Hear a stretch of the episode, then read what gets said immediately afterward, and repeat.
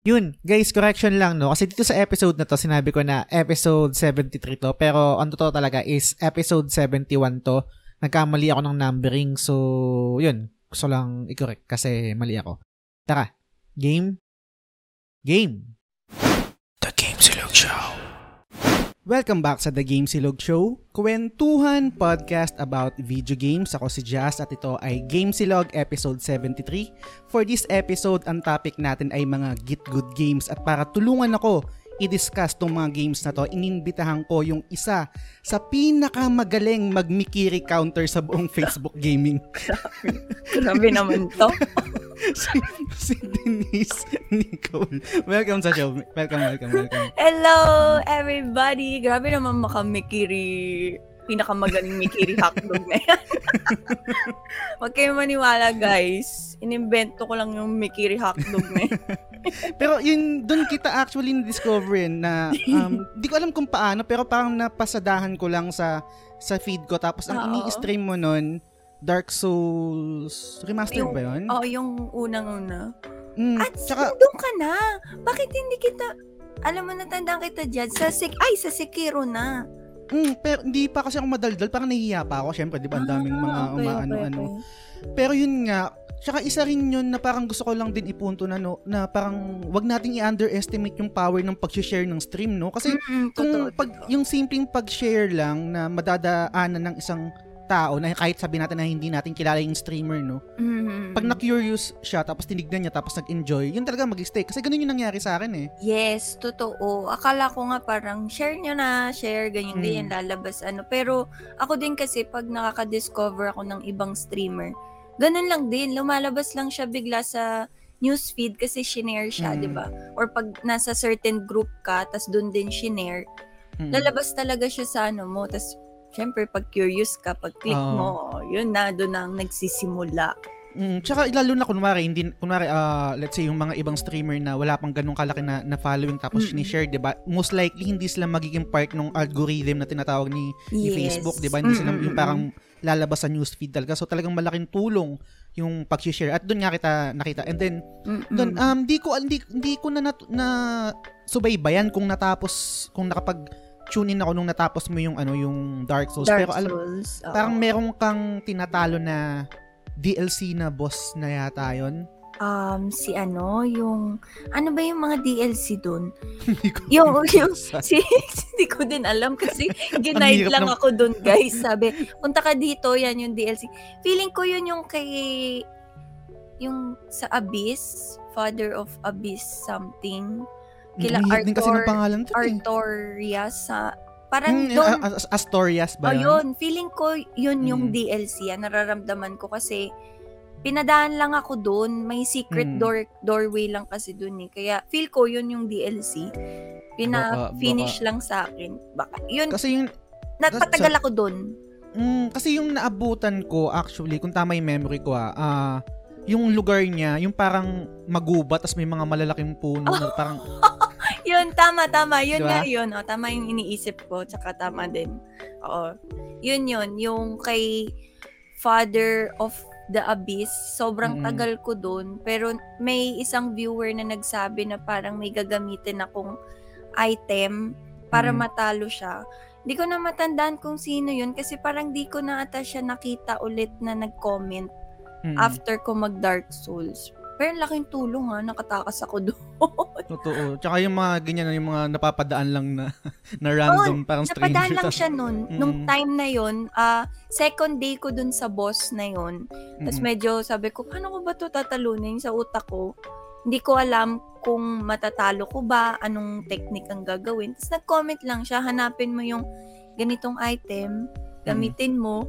Tapos yun na, natalo ko na siya sa- basta ang saya nung boss fight na yun. Mamaya magdi-deep dive tayo dyan sa mga boss na yun, yung mga mechanics, yung mga games na nalaro mo, no? So, Mm-mm. pero pero bago yun din, gusto ko munang malaman, ano ba yung video game history mo? Ah, sa video game history, nag-start talaga ako ano sa dyan sa PlayStation 1, yung unang-una. Mm. Yung gray, gray yun, di ba? Yung classic talaga. Mm. Tapos, binigay yun ng mom and dad ko sa akin kasi mas gusto nila akong indoors Okay. kesa out nasa labas ako, nakipaglaro kung kani-kanino. Mm. Ayaw. Medyo, sorry hindi na. nakapag, hindi ka nakapag Sabihin piko, hindi ka nakapag 10-20, hindi ka nakapag Hindi, hindi. Sa, sa Mm. school lang ako nakapag ganun, pero dito sa mga kapitbahay namin, ayaw ni mama. Kasi unang anak ako, tapos puro babae pa kami. So Oo. medyo mahigpit siya.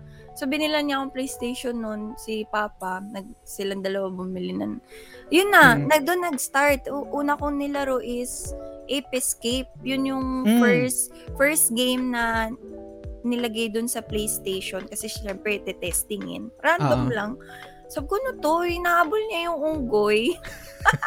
Tapos nadudulas ka doon sa saging na binabato. Di ba may binabato yung ano? Kung, kung tama yung memory ko, yan yata yung first game na may implementation ng analog stick eh. Kasi yung Ah, yun unang, ba?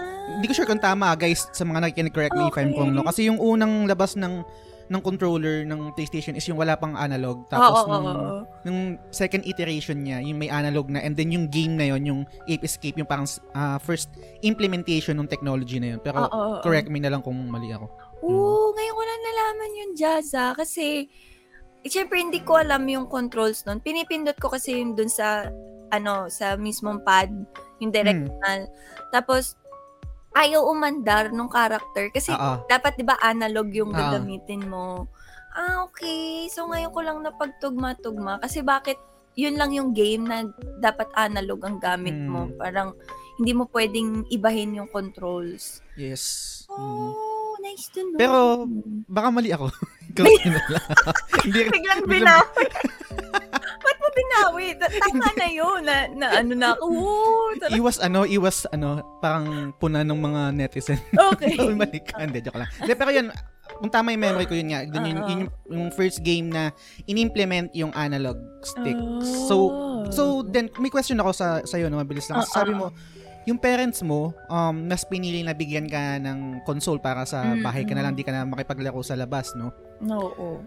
Ang ang question ko is, bakit, ano, ano yung parang mindset ng parents mo? Para, kunwari, bakit hindi Barbie, hindi um, ibang laruan or dollhouse? Bakit PlayStation? So, ang question ko is, yung, ta- yung papa mo ba o yung mama mo is gamer din? Kaya ito yung ginawa niyang, yung napili nilang ano, Oh. maging hobby mo. Pero medyo tama si Jazz. Gamer sila parehas. Ah, okay. okay. Pero hindi like yung papa ko kasi hindi siya yung todo talaga na parang Hmm. kami ng mami ko. Si ano kasi, si Papa kasi syempre ma, ano yung sensitive talaga yung mata niya. So pag naglalaro siya, saglit lang, tapos ano na kagad, susukot na ng ulo ko, ganun. So hindi Mm. madalas. Pero pag in-invite mo siya maglaro nun, saka nakikita ko siya naglalaro nun. Um, Mag-isa. Gran Gran Turismo, Turismo. ba yun? Oh, yun. yung, mga, yun yung Racing. kotse, di ba? Tapos Ah, yung ikino-customize. mm. Gusto gusto niya yun. So, pag tapos- tulog na kayo, siya na yung maglalaro, parang gano'n. Hindi eh. Hindi naman. pa, pag kailan ba siya nag Umaga naman, like parang Mm. pag natripan niya lang, tsaka lang siya maglalaro. Pero hindi yung lagi na parang tayo na mayroon tayong routine na dapat for today malaro ko to, matapos ko to. Hindi siya ganun. Si mama, Mm. yan. Ah, yan, naglalaro talaga siya. Oo, si mama. Ka- kaagaw ko pa yun sa laro. Tapos, Cool. totoo, nag-aaway pa kami doon dahil si Spyro hindi makatawid doon sa kabilang bundok. Nag-aaway talaga kami. Kasi parang, napipikon ako, syempre bata pa ako, Mm. na ah, nag-aaway kami dahil hindi ko maitalon. O kaya Mm. siya, pag hindi niya magawa, naiinis ako. So, nakakatawa talaga. Kasi close talaga kami ng mami ko. Yung yung age gap ba ng parents mo tsaka ikaw ma maano lang, konti lang. Kasi ako, yung parents ko parang na, nagawa, nagawa, nagawa ako. When, Okay, 20 lahat naman tayo 20 nagawa, Jazz. Okay lang 20 yan. years old sila ni papa tsaka ni mama. So parang konti lang yung yung agwat, hindi parang... Oo, same. oh, same, parang ganun, same. mm. Oo. Ganun. So most likely ang magiging setup ka- ka- kadalasan pag ganun, pag konti lang age gap is talagang parang tropa yung kay parang barkada yung ano eh. relationship. Mm-mm. Medyo totoo kasi nagkaka-jive pa kasi pa kayo eh. Parang yung Mm. interest nyo na abot pa ng mami ko, yung daddy ko. Eh, yan, yung mami mo, di ba? Yung hindi ganun kalayo yung age gap. So, medyo nagkakaintindihan pa kayo. Mm. Hindi sobrang strict sila, pero ano pa din, ah makikita mo may pagka, ano pa din. Ah, Cool pa rin. Oo, oo, ganun. Mm. so, nung binili, binili sa iyo yung PlayStation, no, kasi iniisip ko kung, kung bakit yun yung, yung naisip nila na, ma- na maging hobby mo. So inisip, parang ang tumatakbo sa isip ko, ah sige, ito yung ibigay natin kay Denise para at least kahit papano, malalaro ko din. Feeling ko hindi din. Kasi, Ay, hindi din. Oo, parang hindi naman ganun. Siguro ako ganun. Pag Ah. naging magulang ako. Malamang. Mabibili ako ng mga Barbie-Barbie. parang, mga kun, parang kunwari, regalo mo dun sa anak mo, pero, Pero ikaw naman. feel ko ako ganun. Mm. Pero nung time na yung parents ko, parang hindi. Like, um, paano ba kasi nag, ano nun? Hindi ko kasi totally matandaan bakit naaalala ko yung PlayStation nung bata pa ako. Like, Mm. saan ko nakuha? Yung, Saan? Binili yung nyo ba yon. Magkasama kayo sa mall? Or parang in- inuwi lang? Dun sa ano pa yun, Jazz, yung Saan? sa buy and sell. Di ba madami Ano nun? tayo, dati? Sel? Yung newspaper. Sa dyaryo? Ay, Ah, oo. Di ba yun pa yung uso ng newspaper. Oo. Tapos, ah, hanapin mo doon. PlayStation 1 with Yeah. 50 games. Di ba may ganun? One memory card, two controllers. Di ba ganun yun? Eh, di pirata ka din pala. Tapos tatawagan mo. Hindi ko ta- tatawagan mo yun. Tapos yun na, ah, si Papa, Mm, siguro nagiging uso na yung mga console nun. Mm. Kaya parang sila papa sa mama parang, uy, bili nga tayo nito, Mm. ganun, na curious din sila. Kasi bago sa PlayStation, may natandaan akong nilaro is se- Sega. Mm, mm. Sobrang Sega. hindi pa clear kasi parang patch of memories na lang yung naalala ko dati. Pero yung sa PlayStation yun, naalala ko talaga. Mm. Sega, tas Mickey Mouse pa nga yung ano nun, game. Tapos, Di ba Kingdom Hearts yun? Hindi eh. Mickey Mouse lang oo. talaga. Like, Mickey Mouse, sila, ano, oo. Tapos after nun, nagka-PlayStation na, dumating na yung PlayStation. Hindi pa nga ako ganun ka-interested dun sa Sega. Ah. Like, larong batang pindot-pindot, tapos mamaya iwan na yung controller, ganun. Ganun pa ako nun. Pero Hanggang- yung sa PlayStation, dun na yung talagang game na nag-resonate sa'yo na Oo. okay pala to. Yes, doon. Kasi, sa kasi mama din, yun din, sa influence din ng parents na naglalaro. Feel ko din, kaya din ginawa ni mother yun. Kasi para lang din entertainment sa amin. Tsaka, Mm. ang sabi niya, sabi niya sa amin nun, nung time na binilan niya kami ng PlayStation is, ah, hindi naman sa ayaw niya kaming lumabas at maselan siyang ayaw niya kaming may kalaro. Uso daw Mm-mm. kasi yung kidnap Mm, ng mga oo. bata noon. Kaya Mm. siya as... May lahi ba kayong Chinese? Wala, wala. Ah, wala naman. Oo. Ano lang, kaya parang naano siya na tatakot siya baka biglang may mas snatch daw kami ng kapatid Oo. ko eh. Parehas daw baby girl. Kaya parang naano na lang siya na at least nandun lang kami sa loob. Eh, hindi naman din siya nagsisisi na na-addict ako sa games na yun. Question ko sa'yo din. Okay, so, um, Ape Escape. So, let's say, tuloy-tuloy na yun, di ba? Parang, Oo. mga tuloy-tuloy na yung mga games na nilaro mo. Never ka ba nagkaroon ng blind spot? Kasi, kunwari, ako, nare-relate ko dun sa question ko. No? Ang blind spot ko talaga is PS3 kasi ito yung time na college na ako. Yung, yung time na nirelease yung PS3, Mm-mm. college na ako nun. So, kailangan parang ah, sagrado muna sa pag-aaral, ganyan. Bawal muna yung mga mga uma- mahati ng attention. So, yung mga games na nilabas sa PS3, yun talaga yung mga karamihan ng mga hindi ko nalaro. Kaya pag nagkaroon ng remaster sa Mm. PlayStation 4, talagang excited akong laruin. Ngayon, ikaw, um, tuloy-tuloy ka ba? PS1, PS2, PS3, PS4? Or meron ka ding blind spot na talagang ah, generation na hindi mo nalaro o hindi ka nagkaroon? Um, pagkatanda ko, tuloy-tuloy talaga ako kasi from PSP, an talagang nagpabili din ako ng PSP noon kasi gusto ko yung ah, story nung sa God of War. Mm, Nagkaroon okay. kasi ng ano doon eh, ah, game na doon lang sa PSP. Mm.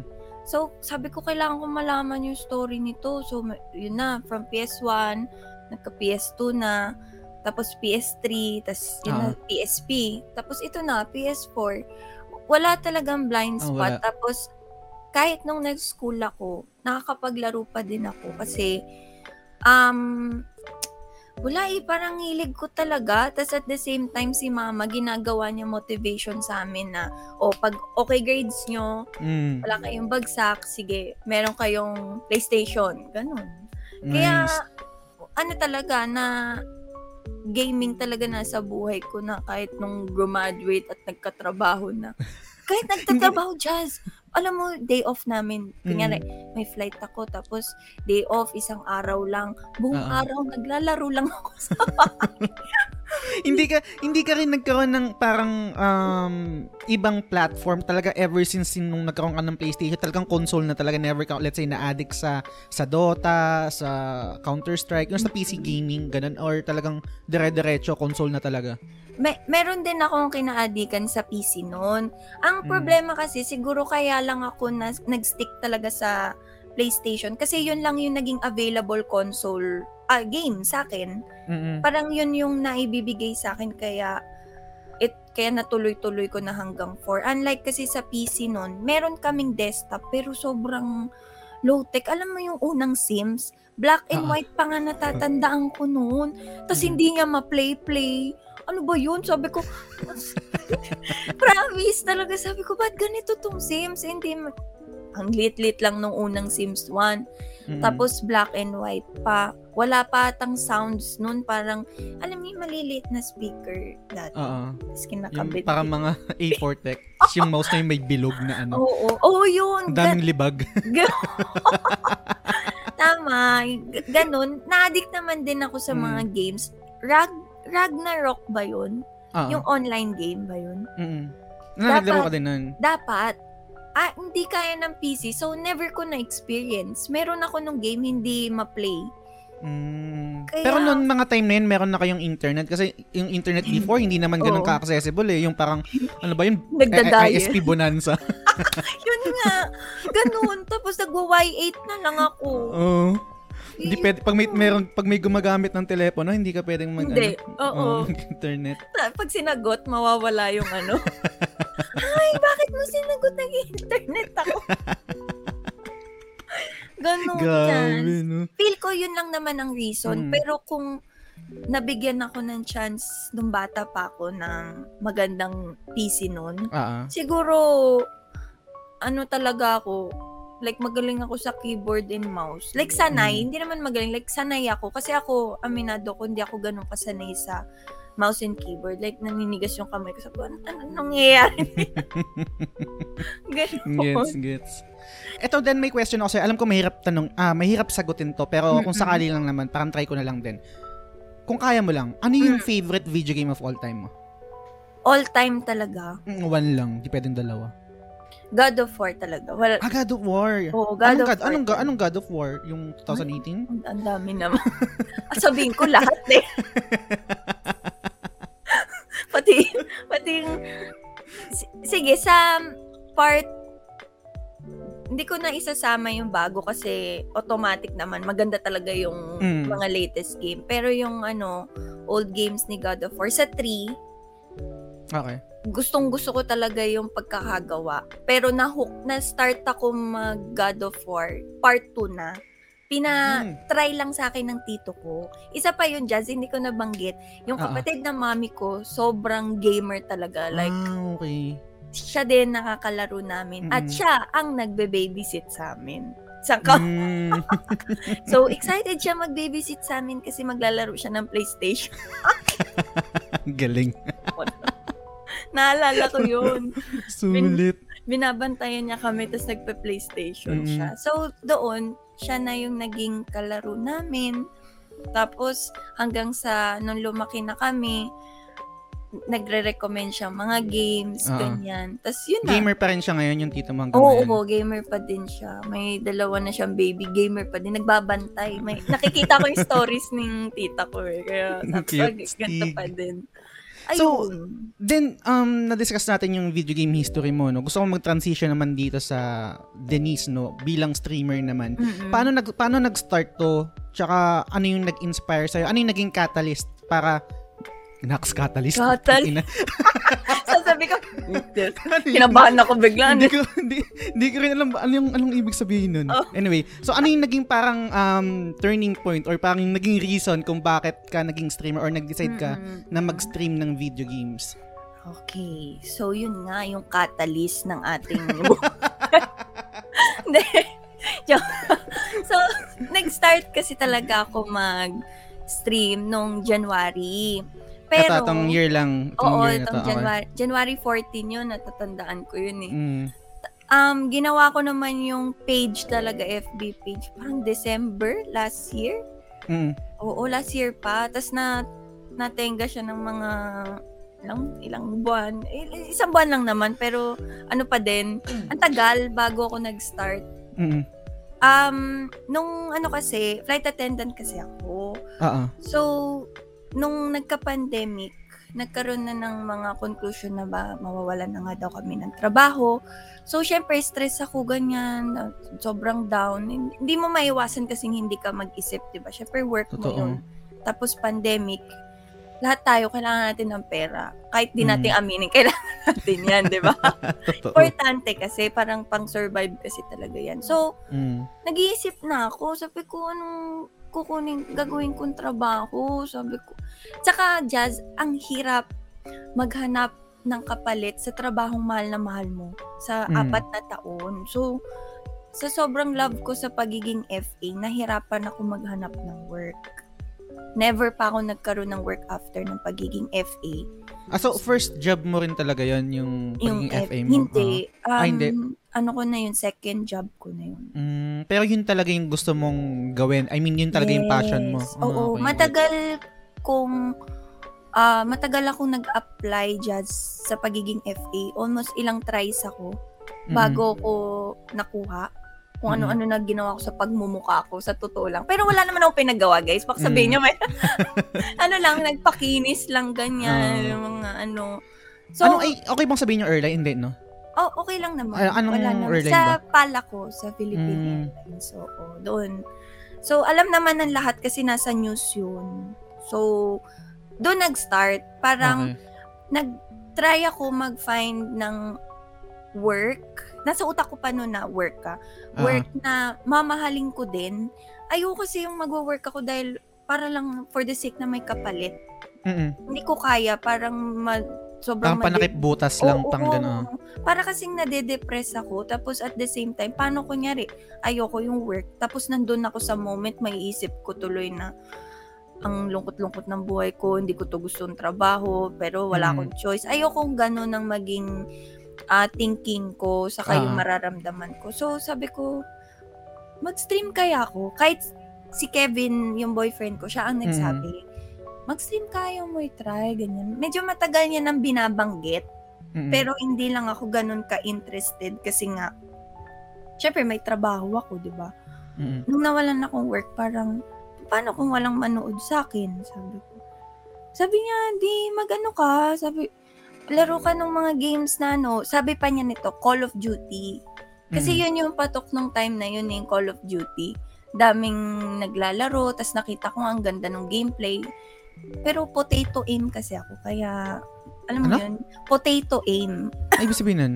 Yung hindi magaling Ah, umaim. okay. Ah, okay.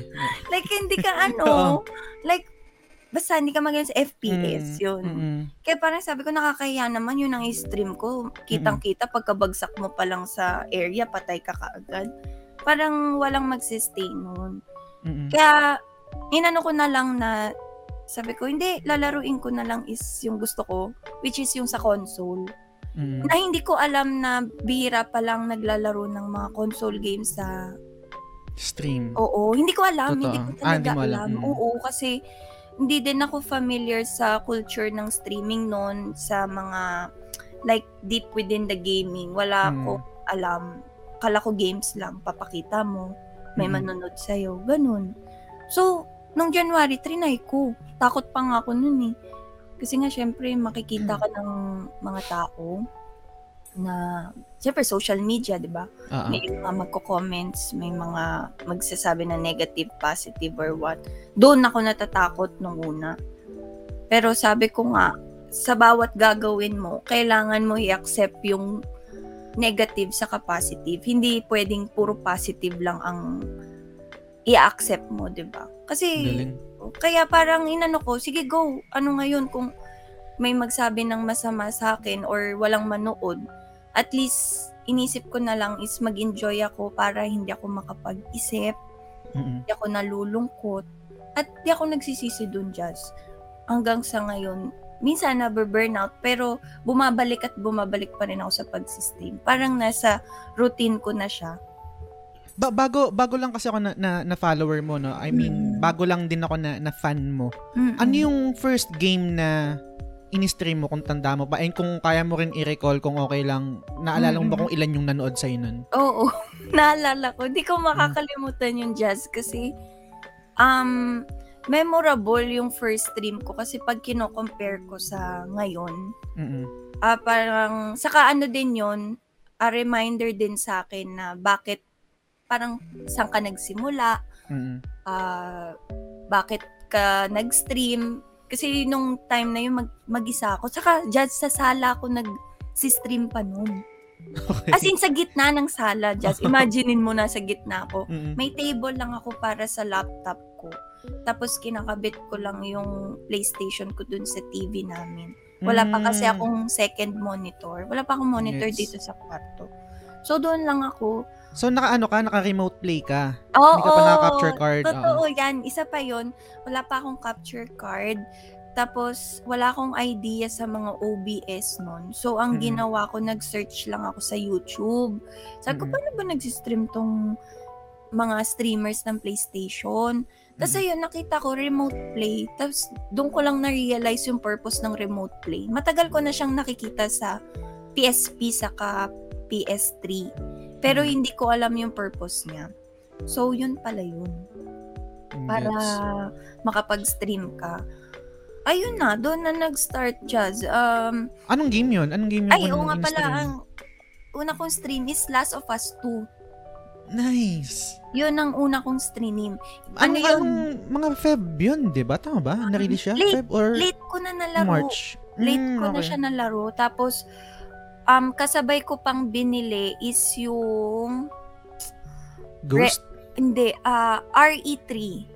ah, okay. Oh, gets. Dalawang Mag- ah, games yun yung binili. magkakasabay yun. Hindi ko alam parang, ah, correct me if I'm wrong, no? Pang feeling ko hindi kasi fan ng ano ng mga Final Fantasy. Kasi magkakasabay yun eh. Ah, Resident Evil 3 Remake, Mm, Final yan. Fantasy 7 Remake, tapos ah, The Last of Us 2. The Parang same, parang same window siya. Hindi magkakalayo. So, Oh. Yun naalala ko nga yun. So, una mong in-stream is The Last of Us Mm-mm. Part 2. Mm-mm. Pero yung one, syempre, nalaro mo na rin naman, di ba? Yes, yung one Oo. nalaro ko na siya. Mm-mm. Naalala mo kung paano yung naging proseso nun? Um, ilan ba yung nanonood? Paano mo, paano ka nag-share? Paano mo Mm-mm-mm. binild yung quote-unquote um, tribe mo or yung fan base mo? Mm-mm. Pa- pa- paano nangyari yun?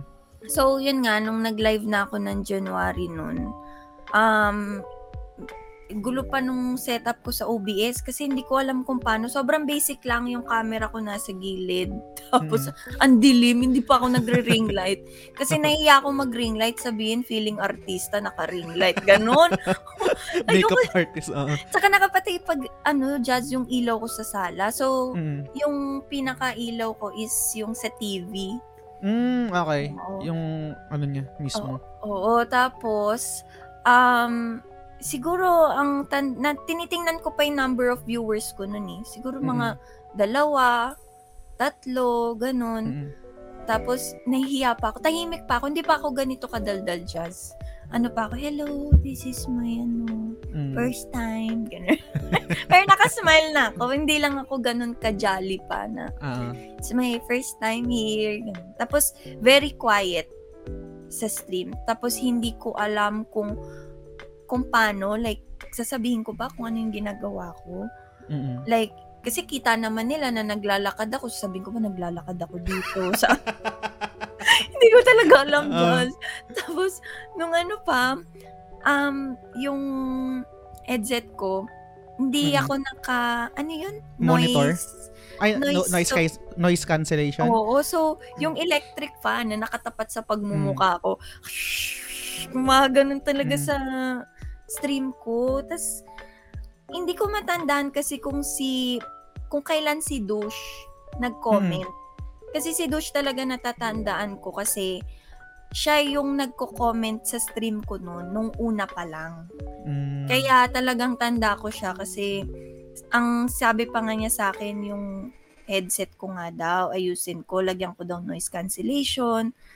Tapos, um, yung internet ko pa noon, hindi naka, hindi ako naka-LAN Mm-mm. cable. So, yung remote play ko, nagdi-disconnect Gets. lagi. Tapos Hindi yung stable pa. Oo. Tapos may friend ako na which is si Ed Neal. Um, hindi kasi siya nakakanood jazz sa stream, pero isa din yun talagang todo support sa akin. Mm-mm. Ah, tinu- tinuturuan niya ako sa mga OBS. Pero nagulat kasi siya. Hindi ko kasi sinabi sa kanya na magsi-stream ako. Streamer siya. Tapos nabiglang nagulat siya na nagsi-stream na ako. Uy, nag-stream ka na pala. Tulungan kita. So, tinuruan niya ako sa OBS. So, hanggang yung friends ko din nung high school, sino, ay, high school, sorry, college, sila Ah. May. Sila yung mga mods ko ever since Mm. support sila. Sila yung nagla-like, nag-share, sila yung nanonood, sila yung nagko-comment nun. Gets, gets. Eh, yung gusto kong ma- malaman dito din, no? Kasi um, balikan ko lang ng konti yung kaninang Mm-mm. dinidiscuss mo na parang uh, sinuggest ni, ni Kevin na, oy, mag-stream ka ng Mm-mm. Call of Duty kasi yun yung sikat, no? Mm-mm. I ha- ah, gusto ko lang i-clear, no? I have nothing against sa, sa mga streamers na nag-stream kung ano yung trend. Kung Mm-mm. Mobile Legends, yes, yes, yes. um, Valorant, or kung ano, anything, no? Pero, gaya nga ng sabi ko sa'yo dun sa post ko na parang meron akong soft spot sa mga streamer na nag-stream ng mga um, console games, mga variety Mm-mm. streamer yata yung term sa kanila or sa inyo. Kasi, ram- ramdam mo yung ano yun, parang gusto talaga nila yung game. Kasi, Mm-mm. meron, hindi, again, sorry, hindi ko sinasabi na lahat. Pero maka- makikita mo kasi sa sa streamer na ginagawa lang nila yon kasi alam nila na um, eto yung sikat, eto yung madaling makakuha ng viewers, Yes, eto yung makakuha yes. ng, ng followers. And to tell you guys honestly, di ba, parang sobrang konti lang nung mga streamers sa atin na nag-stream ng console games na Mm-mm. talagang umahab, umaabot ng hundreds, thousand compared dun sa mga mobile games na sikat yes, ngayon, yes. di ba? So, Kaya nung, nung, naki, nung nakita kitang nag-stream nun, tapos yun nga, Get Good pa, which is magiging Mm-mm. yung pinaka-topic natin talaga. Oo, Topic oo, sa oo.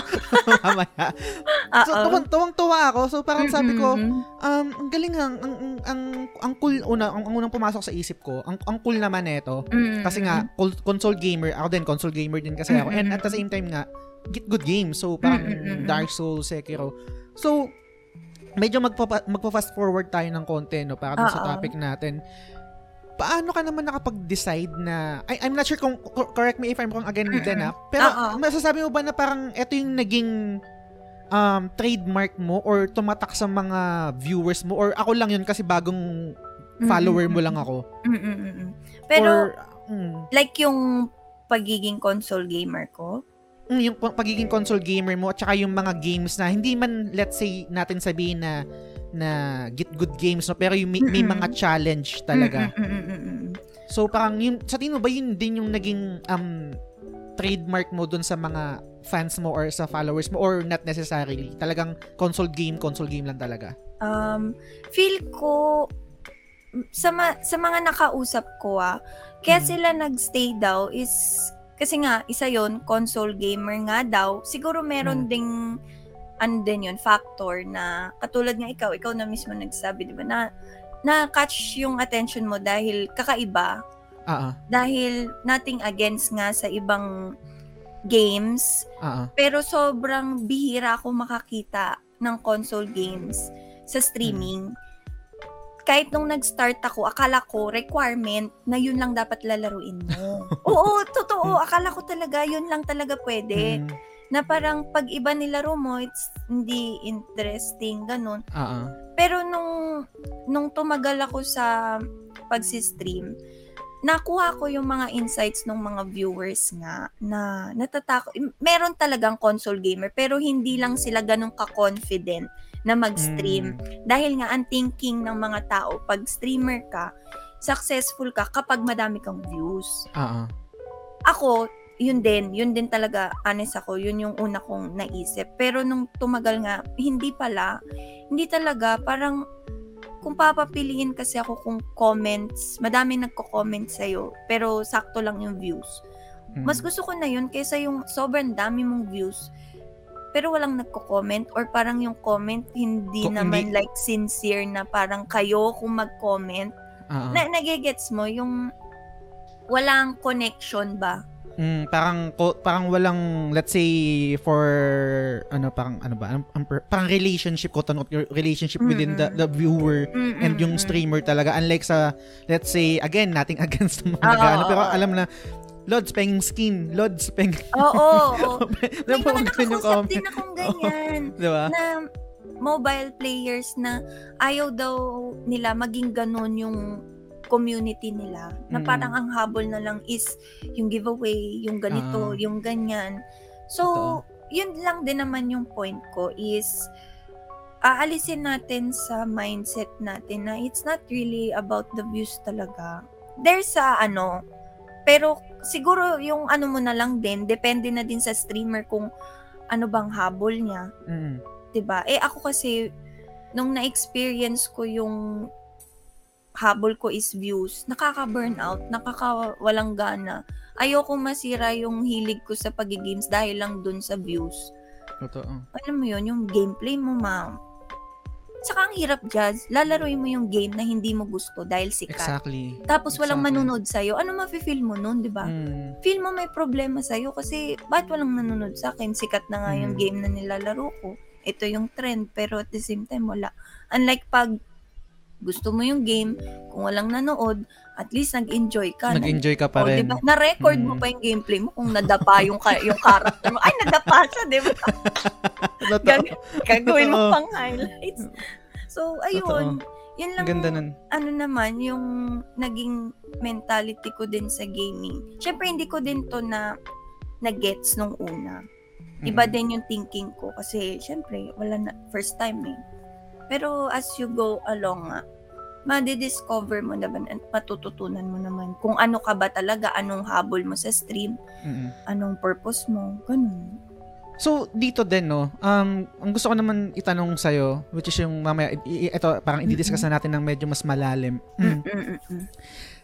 Paano at sino naman yung nag-recommend sa'yo na laruin itong mga Git Good Games na to? Or parang alam mo na rin, or parang, ano ba, parang nasa DNA mo na ba siya na talagang, okay, alam ko tong mga games na to, talagang gusto ko rin Mm-mm. talagang laruin to and i-stream to. Or, meron lang sa community mo na nag-suggest na, then, laro ka na ito, maganda to. And then from there, talagang nag-resonate sa'yo, nagtuloy-tuloy na. Paano yung naging proseso naman nun? Ano yun, Jazz? Ah, hindi ko talaga alam yung mga Souls game. Okay. Kasi more on sa story-driven games lang talaga ako. Tapos yung mga like na-advertise na games, yung mga nilalabas talaga ni PS. Kasi Mm-mm. Bloodborne naman, hindi naman siya talagang prino-promote na, uy, Bloodborne, ganito, lalabas next year. Or parang, yung, yung Sekiro, hindi ko din alam yan. Mm. Honestly, pati yung Dark Souls. Ah, sinuggest lang nung ni, di ko sure kung si Justin ang una nagsabi nun, pero parang ilang days pa lang ako nagsistream na babanggit yung Sekiro. Okay. Sabi, yung Sekiro, ang hirap. Ganyan. Sabi ko, bakit mahirap? Sabi ko. Kasi daw yung controls. Sabi ko, paano controls? Like, mahirap i-memorize or what? Yung mismong game daw, mahirap. Kasi hindi Mm. ko ma-imagine. Sabi ko, paano mahirap? Like, meron naman talaga mahirap na game pero kaya mo naman 'di ba lagpasan kailangan Ah. lang may tactics and ah, kung hindi kaya guide manood sa Mm. YouTube or what 'di ba Ah, tapos nung kailan ba ako nag Bloodborne um af- hindi ko matandaan kasi kung kailan ako nag Bloodborne pero yun yung sinuggest nga Bloodborne ka try mo Yun lang yung, yun yung una. Yun yung Yes. unang game mo, okay? yun yung unang Souls game. Hindi ko lang matandaan kung kailan na ipasok yung Bloodborne. Tapos sinubukan ko, tapos kinakabahan nga ako kasi baka hindi ko magustuhan. Mm. Kasi medyo yung graphics kakaiba, tapos Goth, ah, gothic. oo, tapos parang sabi nga daw mahirap, eh hindi naman ako like yung hardcore gamer na china-challenge yung sa sarili na maglaro ng hard mode talaga for the sake na alam mo yon yung hindi pa hindi ako ganun talaga Mm-mm. more on sa experience ng game ang habol ko. So, paano yung, nung sinuggest sa'yo yung Bloodborne, okay, nilaro mo, Mm-mm. okay, tapos namatay ka kagad syempre dun sa unang world dun sa umpisa. Oo. Sabi Diba? ko, ay, Kasi wala ka pang weapons. Sabi ko, to sabi niya, la, patay ka na, ginaganon pa ako. Naku. Sabi Tapos, paglabas mo dun, may kakalabanin ka din ng mga, may hawak ng mga torch, di ba? Yung mga, basta, yun yung parang learning, ah parang yun yung tutorial, technically, yun yung Oo. tutorial ng game, di ba? Parang tuturo Oo. sa'yo kung paano.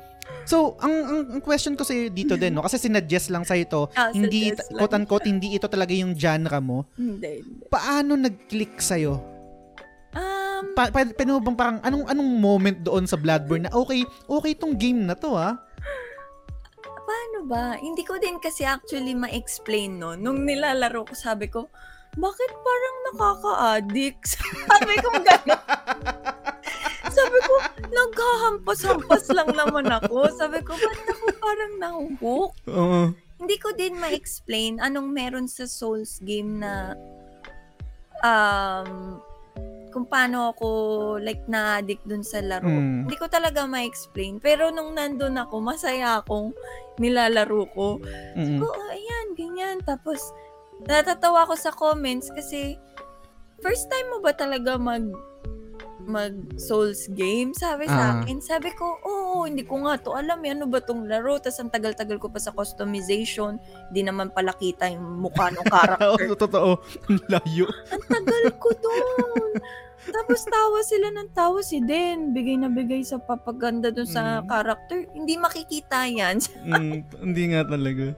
Tapos parang ang pangit pa ng proportion ng katawan, no? Parang yung, Yes. yung build niya, Iba nga. Parang ang haba ng mga galamay. kahit ano gawin mo, hindi siya sumisexy or parang Oo. may kakaiba. So, y- nung ano na, yung samba ko, sa part nung parang mga wolf, Mm. natatanda yung sa tulay, may tulay yun. yung cleric, cleric beast ba Tapos, oo, yan? yung sa dulo, may kalaban doon. Oo. Tapos sabi nila, try mo, try mo din, ganyan. O sige, punta ako doon. Ay, expect ko, mamamatay talaga ako. Kasi, Mm. syempre, first time, hindi ko naman alam yung ginagawa ko. Nagkahampas-hampas lang ako, tapos ilag-ilag. Oo. Hanggang sa nakalahati ko na yung buhay nung Okay. boss, na nasya-shocks yung mga viewers na, la, matatalo niya, first try, first try, ganyan, ganyan. Mm. Hanggang sa parang gano'n na lang yung buhay ka piranggot. Pero nag enjoy ako dun sa moment na yun. Oo. Tapos nung na-deads ako, ay, patay ako, ganyan, isa pa, isa pa. Oo. So, siguro yung rush na parang yung may challenge siya na hindi lang, siguro sa ibang game, nafe-feel ko parang overpower ako dun. Mm. Kahit sabihin natin naka-hard mode. Kasi parang may baril ka, may herb ka, may ganto ganyan ka. Sa, Mm. sa Bloodborne kasi, talagang pag-iisipan mo, hindi ka pwedeng basta maghampas-hampas lang. Mm-mm. May coordination ba? Sa kamay mo, sa mata mo, Nung, sa... yung, yung time na yun, sorry, sorry to cut you off. Oo, Nung, go. nung, nung, Okay lang. nung, nung kinalaban mo yung cleric beast, no, nung first try mo, naka, naka, nakaperanggot mo yung, yung buhay niya pero namatay ka pa rin. Oo naman. hindi ka nag, ano nun, hindi ka nag, let's say, kasi ako nung time na yun, parang nag, grind pa ako ng konti nun Mm, para mm. magpa-level ng konti, tumaas ng buhay yung konti, yung, yung stamina, Mm, tapos mm, nag, nag-farm nung, ano ba yun, yung pang-heal niya? So, Mm. nakalimutan ko yun sa Bloodborne, yung parang pinipisa niya, Oo, oo, oo, yung... yung binabasag Oo, niya. basta yung... Ay, ano tawag nga doon? Nakalimutan ko na. So, pero so, so, ano nangyari? Second try mo, napatay mo na? In, hindi. Hindi ko na talo yun. Tapos, kasi ang style ng Bloodborne ko nun is parang may halong multiplayer. Mm, okay, yung may mga sumus- tumutulong-tulong na ano. Oo. So, hindi ko din alam. Parang, syempre, first Souls game ko, hindi ko talaga magets yung mechanics. Kasi iba ang Souls game sa mga regular games eh. Oo. May mga build, di ba? Tapos, may certain level up ka lang dapat. Kasi pag lumagpas ka, wala na ding sense daw yung pag-level up. May mga Mm. ganun eh. So, yung viewers ko nun, gustong-gusto nila akong i-guide. Mm, So, all throughout the game, ang tanda ko sa Bloodborne, talagang may guide ako. So, kaya ako natapos. Kasi tin- Gets. tinutulungan pa nila ako nun eh. Tapos, pero, hindi, hindi ko nga okay, maintindihan. pero gets ko yung, yung sinasabi mo na, na meron kang guide kaya mo natapos, no? Pero kasi, etong mga games na to, um, personally, no, kahit may guide ka naman, kailangan mo pa rin ng skill eh. Kung Totoo parang kahit, ala, kahit, ala, oh, alam, hindi, I mean, I can say ha, Oo. personally na parang Mhm. hindi lahat ng gamer kahit na merong nagtuturo sa kanila ay kaya nilang patayin kunwari si si Father Gascoigne or y- yung, Mhm. or yung final boss na yung sino ba yun yung sa dulo yung ano yun nasa nakalimutan ko na yung mga Ah, yung pangalan. ano, yung, basta yung final boss na. oh yung final boss na di ba Oo, alam so ko yun. Gets ko dun y- eh. gets ko yung sinasabi malaki yung tulong talaga na pag meron Mhm. nang sa'yo pero parang I mean, skill mo pa rin yun eh. Ang gusto kong malaman sa iyo din, ito sa tungkol sa sa sa genre ng game na to, no. Mm-mm-mm. Never ka bang nakaramdam ng Ayoko na. Sige, Nakakaurat na to. go lang. go lang, Jazz. Kaya natin to. Hanggang 8 p.m. para. so, na yung paglalaro mo nung ano, paglalaro mo nga nung Bloodborne, no. Um, sa, sa, sa sobrang dami mong beses na matay, kumbaga hindi ka ba nag-rage quit na, okay, ah, parang hindi, hindi para sa akin to. Hindi para sa akin tong genre to. Maglalaro na lang ako ng ano, ng The Last of Us, ng Resident Evil, hindi, ganyan. Hindi talaga, Jazz. Sinabi din sa akin, magre-rage quit na yun si Den, Ah. ganun. Actually, feeling ko kaya nila ako pinalaro ng Bloodborne kasi may mga times feel ko gusto nila ako makitang mahirap. Magalit. mahirapan mo yung Hmm. umiyak or yung magalit dun sa sa game nga. Mm-mm. Pero hindi talaga eh, kasi parang ako naman siguro sa thinking ko na lang na game lang naman kasi wag mo masyadong Mm. damdamin yung pagkapatay mo dun kasi pwede mo naman ulitin eh mahirap yun di ba nakakain pero pag ako stress na ako sa game like nahihirapan na ako nagpapahinga lang ako Mm. Like, oh, sige guys, hindi ko pa matalo. Bukas na lang ulit. Ah, pa-practicing ko, aaralin ko. Which is, ginagawa ko talaga just after stream. Minsan, bago ko matulog, titingnan ko sa YouTube, paano ba magpari? Mm-mm. Paano ko ba to, like, ano ba yung mga ginagamit? Di ba may mga items, items sa Bloodborne Ah. na gagamitin mo pala yung music box kay father. ano? Hindi ko alam. Gascoin, oh. Kasi Pero, Hindi kasi ako nagbabasa nung... item description. Yo, Mm. Pero yung ano kasi din, um, actually parang nung, nung pinapakinggan ko yung sinasabi mo, no, parang unconsciously, kahit kumbaga parang kahit hindi mo literal na sinasabi, parang nagagets mo yung yung yung yung mechanic or yung logic ng game design eh, which is designed itong game para mamatay ka which is kung Mhm. kung maintindihan lahat na yun ng gamer na etong game na to is designed na mamatay ka hindi ka na mag-rage quit, hindi ka na magagalit or Mhm. hindi ka mapo-frustrate pag namatay ka kasi tatanggapin mo sa sarili mo na normal Mm-mm. lang mamatay. Oo, totoo. Normal So, na pa- mawala yung souls. Oo, yun.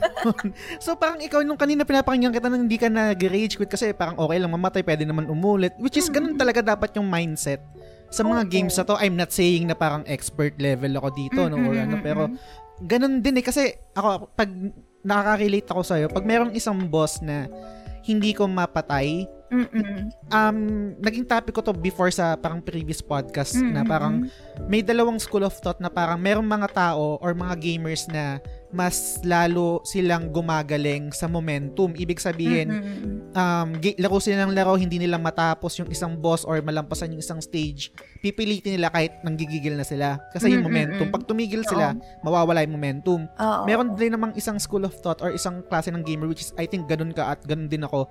Yung pinapahinga and then pagbalik. Kasi may, tanda-tanda ko, merong isang boss dun sa anong anong level ba yun sa Bloodborne yung parang pupunta ka ng isang parang castle-castle tapos makakalaban mo sa sa bubong yung isang boss. Anyway, hindi ko matal Bloodborne yun? oh, sa Bloodborne. Parang hindi ko siya mata parang sa Kane Kane Kanehurst ba yun or something na ganun. Hindi ko siya matalo-talo. Talagang Oo. nanggigigil na ako. Ang ginawa ko, natulog lang ako din. Mm-mm. Tapos pagkagising ko, literal na pagkagising ko, binuksan ko yung PlayStation, nilabanan ko siya. Napatay ko one try. So parang sabi ko, Oo, um, diba? From there, parang na-realize ko na ang style ko or yung parang yung yung yung makeup ko sa ganitong klaseng game eh, Mm-mm. kailangan ko muna magpahinga kasi pag nanggigigil na ako, mas nababawasan yung Oo. quote-unquote yung galing ko doon Yes, sa yes. paglalaro ng Oo, game. oo, oo. So, ikaw naman, nung nilalaro mo tong, tong Bloodborne, sabi mo nga, may, may nagga-guide sa'yo, merong tumutulong sa'yo, yung mga Mm. viewers, sila. Tush, etc. Um, ano yung, kung marirecall mo pa, ano yung pinaka nahihirapan ka? Yung, kasi lahat ng, lahat, I think lahat ng, ng Souls game, or lahat ng mga From Software, uh, From Soft na, na games, meron talagang ano eh, yung parang wall, na yun yung make or break yung game na, oy, mag-rage quit ako o hindi. Kunwari, para sa akin, dun sa Sekiro is si Genichiro. Mm-mm. Dito naman sa Bloodborne si Father Gas- Gascoigne nung hindi ko pa alam yung music box no. Oo. Dito di- dito sa dito sa Bloodborne, ano yung meron ka bang naaalala na meron kang ganun na wall na hindi ko matalo-talo talaga kahit anong gawing turo Mm. ng mga nanonood. Sa Bloodborne na, Mm. actually, magiging honest ako dyan. Sa Blood, Bloodborne. Mm. sa Bloodborne. sa Bloodborne kasi, Jazz, Mm. hindi ko talaga na-feel yung effort ko dun sa game. Mm, okay. Hindi hindi talaga kasi ano eh parang multiplayer kasi mostly tinulungan ako. So yung mga Mm. hard boss nandun sila ano, sila Stephen, sila Denzel. Ah, okay, parang nag-ano kayo, na parang ini-invade kanila doon sa Oo. world mo. Nagjo-join talaga sila. Ah, okay. Tapos tatalunin namin yung boss. Like Gets, minsan gets. hindi ko pa hindi ko pa natatry yung boss ah. Like hindi ko pa na encounter. Pupuntahan Mm. lang naming tatlo. So sa Bloodborne talaga hindi ko na feel na naglaro ako. Pero yung sa pinaka-last na boss si sino ba yun yung final talaga. Oo. Yun kasi ako lang talaga nag Yun yung may carrot, 'di ba? Yung parang may carrot, may, parang may sight. Yun ba yung, yung Oo. parang naglaban kayo dun sa parang yung may garden sa likod. Oo, yung may garden, Sa dream, oo. Oh, yung parang nasusunog tas Oo, yan, Oo. yan, yan, yan. Yun lang yung boss talaga na kinalaban ko na mag-isa ko talaga na mahi- Mm. nahirapan ako. Siya lang. Pero syempre, given, kasi final boss. Kaya hindi Mm. ko ma-compare sa ibang ah, mini boss or big boss sa Bloodborne. Siguro kung sa Dark Souls, meron. Kasi yun Mm. talaga all throughout ako lang eh. anong tapos- Dark Soul yan? Yung one? One, yung remastered. Mm. So, doon ko talaga na-feel yung Souls game. Kaya siguro na-enjoy ko talaga yung Dark Souls eh. Kasi parang yung Bloodborne, introduction pa lang sa akin. Na, oh, Mm. ganito yan. Pag namatay ka, ganito, ganito. Yung ending nito, magiging susuka lang. Tapos sa lahat ng pin- pinagdaanan mo. Yung mga ganun. Kasi disappointed talaga ako sa Bloodborne, sa totoo lang, nung ending. Mm-mm. Sabi ko, ang hirap-hirap ng boss. Tapos ganun lang yung ending. hindi rewarding, no? Oo, hindi ko ma-feel yung yung saya after. Mm. Parang, ah, okay, nakaganyan lang ako sa stream noon. Sabi ko, ano ba yan? Ba't ganito, ganito, ganyan, ganyan, ganyan. Tapos parang naisip ko, ayoko na ulit mag-Souls game. Like, Ah. hindi ko na uulitin yung Bloodborne, sinabi ko yun. Ay, like, hindi na ako uulit para sa iba pang ending. Meron Ah. daw kasing iba pang ending yun eh. Mm, nga, mayroon pa nga. Pero ito, para, mag, para mabigyan natin ng context yung mga listeners, no? Ang mga Souls na nalaro mo, sige, unahan ko na muna. Ang nalaro ko is Bloodborne, um, Dark Souls 2, Mm-mm. yung parang, anong, anong tawag doon? Parang yung um, black sheep ng, ng series, sabi nila. Kasi iba yung, Ah, oo, iba yung oo. ano, iba yata yung dev nun. yes, yes. Tapos, ah, Sekiro. So, yun lang yung mga games na nalaro ko. Mm-mm. Ikaw naman din, ano yung mga games na nalaro mo sa genre na to? Ayun. So, nag-start ako sa Bloodborne, yun yung unang-una. Tapos, Mm. nasundan ng Dark Souls 1, yung remastered. Tapos, after ng Dark Souls, nag-continue ko sa Sekiro. Yun. Yun. Do, yun na. Do, do, So- yun yung ginagawa ko ngayon. So, so far dyan sa mga sa tatlong nilalaro mo, kahit hindi mo patapos yung Sekiro, ah. ano yung mas, ano yung parang, o sige, tanggalin na natin yung Bloodborne kasi sabi mo hindi ka nahihirapan sa Bloodborne, di ba? Nahirapan ako. I mean, parang hindi ko lang, grabe baka isipin na iba. Hindi nahirapan Iko-quote, iko-quote kita, no? nahirapan ako sa Bloodborne. Pero, ano lang, parang hindi ko lang feel na parang ako yung naglaro. Ah, kasi dahil kasi nga may tumutulong, oo. oo, parang hindi lang rewarding sa sarili ko. mm So, ang, sige, i- i-paraphrase ko yung question ko. Doon sa tatlong Souls game na nalaro mo, Hirap sa biglang daming hater, no? no Ano? grabe naman to. Hindi. Pero nung sa tatlong Souls game na nalaro mo, so far, ano yung pinaka-challenging and rewarding?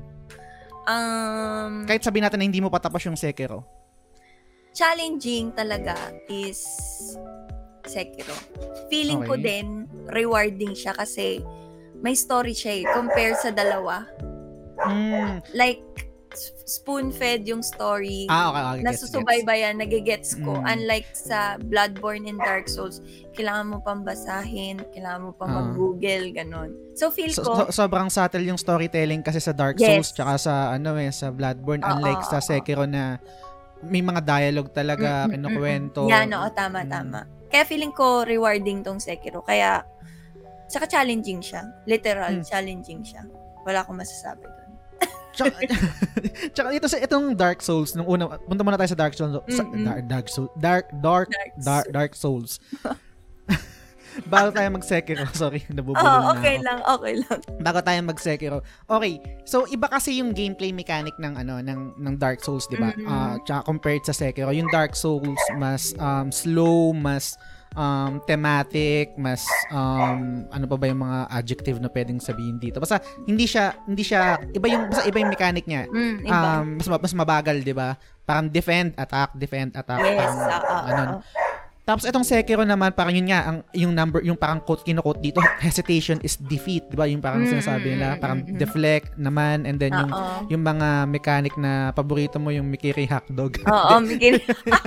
Oo, tama yung Mickey hotdog na yan. Kakain. Ayun, pero, pero yun, um, siguro sa Dark Souls muna, no? Um, coming from Bloodborne, kasi ako ang experience ko naman sa Bloodborne, yun nga, um, kailangan aggressive ka din doon kasi yung may gameplay mechanic siya na pag nabawasan yung buhay mo, pag umatake ka, babalik yung Yes, buhay mo. oo, so, ganun yung sa Bloodborne. Mm-mm. So, parang inter- dun sa Bloodborne, encourage ka nung game to attack na parang pag nabawasan yung buhay mo, kailangan mong mag ah, return ng damage Mm-mm. sa kalaban para bumalik yung buhay, no? Mm-mm. Dito naman sa Dark Soul, iba naman yung iba naman yung mechanic, so mas mabagal, mas Mm-mm. um kailangan mo ng tactics, e- e- etc. no? Paano yung naging adjustment naman nun? Ah, I mean, nag nag-click ba kagad sa yung gameplay or parang an- an- matagal din nag-click sa'yo or paano ba yung naging proseso ng paglalaro na ito? Oh, yun. So, yung sa Dark Souls, um, siguro dahil meron na akong background sa Bloodborne nun, mas Mm. nagets ko kagad. Alam mo yung parang mas smooth yung gameplay ko nun. Oo. Ah, nagulat nga din sila Justin nun kasi nanood sila nung first playthrough ko ng Dark Souls. Natalo ko kaagad yung Wow. Sino yun? yung ano, yung Charmander. Ay, sorry, hindi ko, pa kasi nalala- hindi ko pa kasi nalalaro yung Ay, ano. Hindi ko, pa, hindi ko pa nalalaro. Pero okay lang, sige, kwento mo lang. Pero sa start kasi may tutorial doon, tutorial Ah. boss na tawag si Charmander or si Charizard. kasi parang siyang butiking malaki puwet Ah, ah. na basta parang siyang si Charizard. Um, naano ko kaagad yung attack dodge, attack dodge. Mm. Nakuha ko kaagad yung kung paano siya talunin. So Mm. nagulat sila one try lang, hindi ako namatay dun sa tutorial kasi madalas daw yung iba ilang beses daw namamatay sa tutorial tapos hindi na daw tinutuloy yung laro. Mm-mm. Na hindi ko alam kung totoo. ah. Sinasabi lang talaga sa amin ni sa akin ni ni Michi, nila Justin Mm. na Kasi, eh, actually din, totoo naman talaga. I, I mean, itong mga games na to, hindi siya welcoming talaga sa mga new gamers eh. mm, Um, kaya nga parang notorious tong game na to para sa, sa parang sa difficulty niya. Kasi nga Mm. yun nga parang ang daming make or break na ito. First boss pa lang sobrang hirap na. So pinapakinggan kita na kahit hindi ko pa siya nalalaro parang pinapakinggan kita na natalo mo yung first boss na first try. Lods. Mm, mm. Lods. Idolo. Hindi, hindi ko din ano, parang, ewan ko ba kung tawag dito, ah paano din nangyari. Pero kasi, predi- predictable kasi yung galaw moveset ng- nung oo, kalaban ko- Mm. So, kaya parang ako, hindi, kasi, di ba kita, alata naman na mag attack siya, tapos, Mm. dodge, dodge. Muntik din ako mamatay, pero kasi meron namang, yung ah, heal Estus Oo, Flask yung heal nun. Kaya na natalo ko naman din siya noon. Tapos, doon na, doon na nag-start. Sabi ko, uy, ang ganda nito ah. Sabi, parang first time ko ma-feel na, uy, natalo ko yung boss. Parang meron akong achievement. Natalo ko Mhm. yung boss sa Dark Souls. First time ko siya ma-encounter, ganyan. Tapos, ano pa yun? Di ba meron pang klase ng ano character? Ano tawag doon? Yung parang Ah, yung mga alternate. class Oo, oo. yan. Yung class na pinili ko, yung walang armor. hindi Ano, ko alam nakalimutan ko ano or- tawag doon eh. Wala talaga siyang, sure. ano, isang, wala siyang armor talaga. So Tapos- parang ang build niya is ano ka parang magic user something or Wala, wala ding magic user nun. Mm, May club lang siya, tapos, sabi yun daw yung like, yung mahirap na ano. Eh sabi, class. sabi ng oo, viewers, hindi, try mo yan, try mo. Di sabi ko, sige, for ano, for fun, tawanan tayo. Ti- tas tingnan ko din kung kaya ko. mm-mm. Tapos doon na, yun na yung nag-start doon sa ano, sa sa Dark Souls game ko. Tapos nag-continue na ako, yun na yung na-feel ko na kaya ko yung game, Mm-mm. basta makita ko lang yung moveset. Tapos yung pari, doon nag-start Mm. yung pari jazz. Napari ko yung kalaban. Tapos nagulat sila. Sabi ko, ha? Hindi nyo ba ito napapari? Sabi Oo. ko. Sabi nila, bihira daw sila magpari sa um, Dark Souls. Sabi Mm. ko, ba't bihira? Eh, na-check ko kasi sa YouTube, importante daw ang pari. Hindi Sa, hindi ko ano, hindi ko hindi ako masyadong knowledgeable diyan din. No? So parang kaila, ah, kailangan mo siguro i-explain yan. Kasi kunwari, kung i-relate siya sa Bloodborne, ang naalala kong pare doon yung parang babarilin mo, 'di ba? Mm-mm. Parang ita-timing yung baril mo tapos parang ma-stun yung kalaban tsaka mo parang didibdiban. Oo, oo, oo, so oo, oo. matutukunin yung parang Ganun din. puso. So Same. ganun din sa Dark Souls. Yeah, oh, same. Mm, okay. So Pero- ano yung shield, shield naman niya yung ipang ah, ano niya or espada or pa- Yung paano ba? shi- pwede yung shield kasi parang two-hand weapon siya, di ba? So, Mm-mm. yung sa left ata, hindi ko alam left or right, yung shield, parang Mm-mm. yun yung pinapari niya. Or kahit wala kang shield, pwede rin. oo, pwede mo din siya mapari. So, yung kamay niya yung ginagamit niya pang block nung ano. Ganun pag, lang ah, din. ah, after mo mapari, ah, meron kang bonus move Oo, to may ano inflict siya. damage. Yes, parang ganun. same din sa Bloodborne na, di ba, Mm. pagkabaril mo, lalapit ka dapat. Ah, ah. So, Oo. ganun lang din sa Dark Souls. Tapos, nung una, hindi ko magets. Parang nakachamba lang ako dun sa pari. Mm-mm. Tapos, nung tinatry kong gawin ulit, hindi ko siya magawa.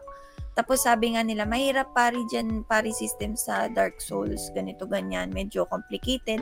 So, nung natapos yung stream, sinearch ko. Mm-mm. Inaral ko, ano ba tong pari? Bakit, um, paano ba to gawin? Bakit daw mahirap? Ganyan. Tapos, yun lang, ginaya ko lang yung tip dun sa YouTube na dapat malapit ka sa kalaban pag Ah. nagpari ka para pag nano mo R1 ka kaagad yung which is yung sa Bloodborne Mm-mm. yung i-attack mo siya kaagad para kumagat na yung pari system na a-attack yes kumagat Diyan- talaga Diyan sa diyan sa Dark Souls, pwede mo bang kasi hindi hindi ko siya nas, hindi ko hindi kita nasu, nasubaybayan, no? Um pwede mo bang sabihin kung gaano sa per, in percentage yung success rate mo pag nagpapari ka? Ay. humility aside, humility aside. Kumbaga, yung Hindi yung mas yung mas yung, pa- yung mas magsalita hindi, um, humility aside din. Hindi hindi ka hindi ka i-judge ng mga listeners ko. Ano yung parang sa tingin mo yung mastery mo ng pari dito sa Dark Souls sa, sa Like, percentage? sa percentage Mm. siguro 80 Hindi ko naman lupet. Idolo. Idolods. Ewan ko, tanong na lang natin kila Justin. Hindi, base, ano yun, Mm. Jazz? Base sa comments and reaction nila. Oo. Based doon, yung percentage na nagu, di ko, ako din kasi nagugulat ako na ba't sila nagugulat na napapari ko? Kasi kaya naman talaga ipari. Feeling ko kasi kaya kaya sila nagugulat kasi Yeah. I think yung Dark Souls kumbaga parang yung yung window to pari is sobrang liit lang. Siguro baka ganun na parang kaya, na parang yung timing yung timing nun hindi kasing laki doon sa parang sa sa Bloodborne na malaki yung something or ang tawag doon. Pero nahirapan ako sa pari ng Bloodborne na. Ang dali lang ng pari doon. Oo, oh, tingnan mo. Ay, hindi, joke lang. joke lang. Ako ah, kasi parang sa Bloodborne kasi yung logic is yung bala, 'di ba? Ah, Timing ah, yung kung kailan tatama yung bullet mm. dun sa attack. Ito kasi like malapit kay so sword to your hand, parang sobrang mai imagine mo. Yung bullet kasi parang mga milliseconds. Minsan may mga baril Mm. pang, di ba? May delay yung bullets na. So, sabi ko, okay naman tong Dark Souls na madali naman yung pari ganyan. Oy guys, ha, hindi ako mayabang ha. Yun lang yung Hindi, okay lang yan. Humility aside. Y- yun lang yung nakikita ko talaga dun sa pari system Mm. ng Dark Souls. Um, parang, para siyang God of War. Ako ah, nako-compare ko yung pari ng God of War Mm, sa okay. ganon. Gets. Doon ko siya na, nabe-base. Kaya, So etong etong Dark Souls mo, yung playthrough mo ng Dark Souls, parang pwede mong i-consider na walk in the park. hindi, hindi. hindi, hindi. Kahit sabihin kong napapari ko yung mga kalaban or what, Ah, eh, Hindi hindi, naman. ko pa din masabing walk in the park kasi may mga boss doon na walk in the mall. ang hi- hindi, hindi din. May challenge din Ah, talaga. may challenge din Oo, naman. may challenge talaga. Pe- Pero etong etong playthrough mo ng Dark Souls, hindi na siya katulad ng Bloodborne na merong nag invade sa'yo para tumulong sa mga boss. Wala kasi Wala sabi na. nila wag daw tutulungan si Den. Mm. Baka walang mamiyasa. tutulong, walang tutulong. Pati nga yung, um, ano tag doon, yung kukuha ka ng NPC na Ah, oo, tutulong yung- sa'yo. bawal din ako. Mm, like, yun mm. yung rules namin. Parang bubuhayin mo na Oo, ano, sabi, para oh, tulungan ka. Like, si Teacher Mike sabi na, Den, ang usapan, walang Mm. magsasama ng NPC. Okay, okay, okay. Hindi, hindi na. so, talagang pinipilit ko matalo yung boss na walang NPC. Na which is, kaya naman din. Mm. Totoo. Kaya siya. Okay. Dito sa dito sa Dark Souls, nagkaroon ka ba ng ano, yung katulad ng kanina sa natanong ko sa'yo sa Bloodborne, nagkaroon ka ba dito ng wall na yung meron talagang isang boss na sobrang na-stuck ka, ilang beses mong sinubukan. Anong boss yun? Tsaka kung paano mo siya na-overcome? Um, yun yung kay Ornstein saka Smug. Mm. Dalawa kasi sila Jazz na boss, sabay mong tatalunin. Kaya parang Yun ba medyo... yung parang pandesal yung itsura nung isa? Yung isa yung matabang para Ah, siyang yung mataba. budang su- sumo wrestler. Tapos yung isa, knight, na Oo. sobrang bilis ng movement. Mm-mm. So, ang hirap kasi parehas mo silang titingnan eh. Hindi mo pwedeng alisin yung vision mo dun sa isa. Kasi kung hindi, tatamaan ka nung attack nung sumo wrestler pag hindi mo Mm. tiningnan yung ay, peri, ano, peri, peripheral. Peripheral? Ah, Oo, vision. Mm. Dapat ganun yung tingin mo. Tapos, ang tagal ko, siguro two streams ata ko nun. Tapos sa hindi ka second, nag hindi ka nag-off-stream nun, hindi mo prenacte siya. hindi. Ang ginawa ko is nagpa-level up ako. Bumili ako, Mm. naghanap ako ng weapons. Kasi mahina din yung weapon ko. Alam mo yung kapiranggot yung attack ko sa kanila. Tapos dalawa pa yun. Mm-mm. Kaya sabi ko, feel ko kailangan ko mag-level up. So, ang ginawa ko, sige guys, off-stream na muna tayo. Feeling ko hindi pa to kaya. Ah, magfa-farm ako para sa weapon ko, i-upgrade ko. So, in-upgrade ko. Pero still, nung nilaro ko siya during stream, kapiranggot pa din. pero may improvement naman. Ah. Hindi na ga- ganun. Pero still, ang liit pa din ng damage ko sa kanya. Gets. Um, di ko din alam paano ko natalo. Nangyari na lang. Baka gumaling ka rin. Ganun talaga. Ang tagal, ang tagal ko dun. Sa second stream, yun lang yung boss na tinalo ko. Gan ganito din, no? Kasi nabanggit mo na yung pag-level up, yung customization ng, ng weapon para Mhm. makatulong dun sa, sa gameplay mismo, no? I think ito yung best um, transition natin sa Mhm. sa Sekiro kasi yung Sekiro walang ganito. So parang hindi Mhm. hindi kunwari pag may, merong boss na nahirapan ka sa Sekiro, wala kang option to to to grind sa level Mm, para wala. tumaas yung stats mo or let's say yung yung buhay mo, yung attack mo, etc. Pero ang ang bale naman sa Sekiro is wala siyang stamina. So walang Mm, stamina um, management unlike dito sa Bloodborne Oo. tsaka sa sa Dark Souls na limited lang yung yung roll mo, yung dodge mo, Mm-mm. yung attack mo, 'di ba? Sa Sekiro hindi eh. So ang question ko sa iyo is kasi sabi mo kanina mas mahirap ng Sekiro and mas fulfilling siya. Bakit? Um, yun nga, katulad ng sinabi ni Jazz is, pag kinumpare mo siya sa ibang Dark Souls, hindi mo kasi pwedeng i-overpower yung character mo sa Sekiro.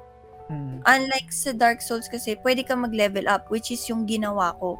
Ni-level up ko yung items ko, yung armor ko, yung mismong character ko. So, nagkaroon ako ng advantage kahit Mm. konti. Pero still, kailangan mo pa din mag-dodge.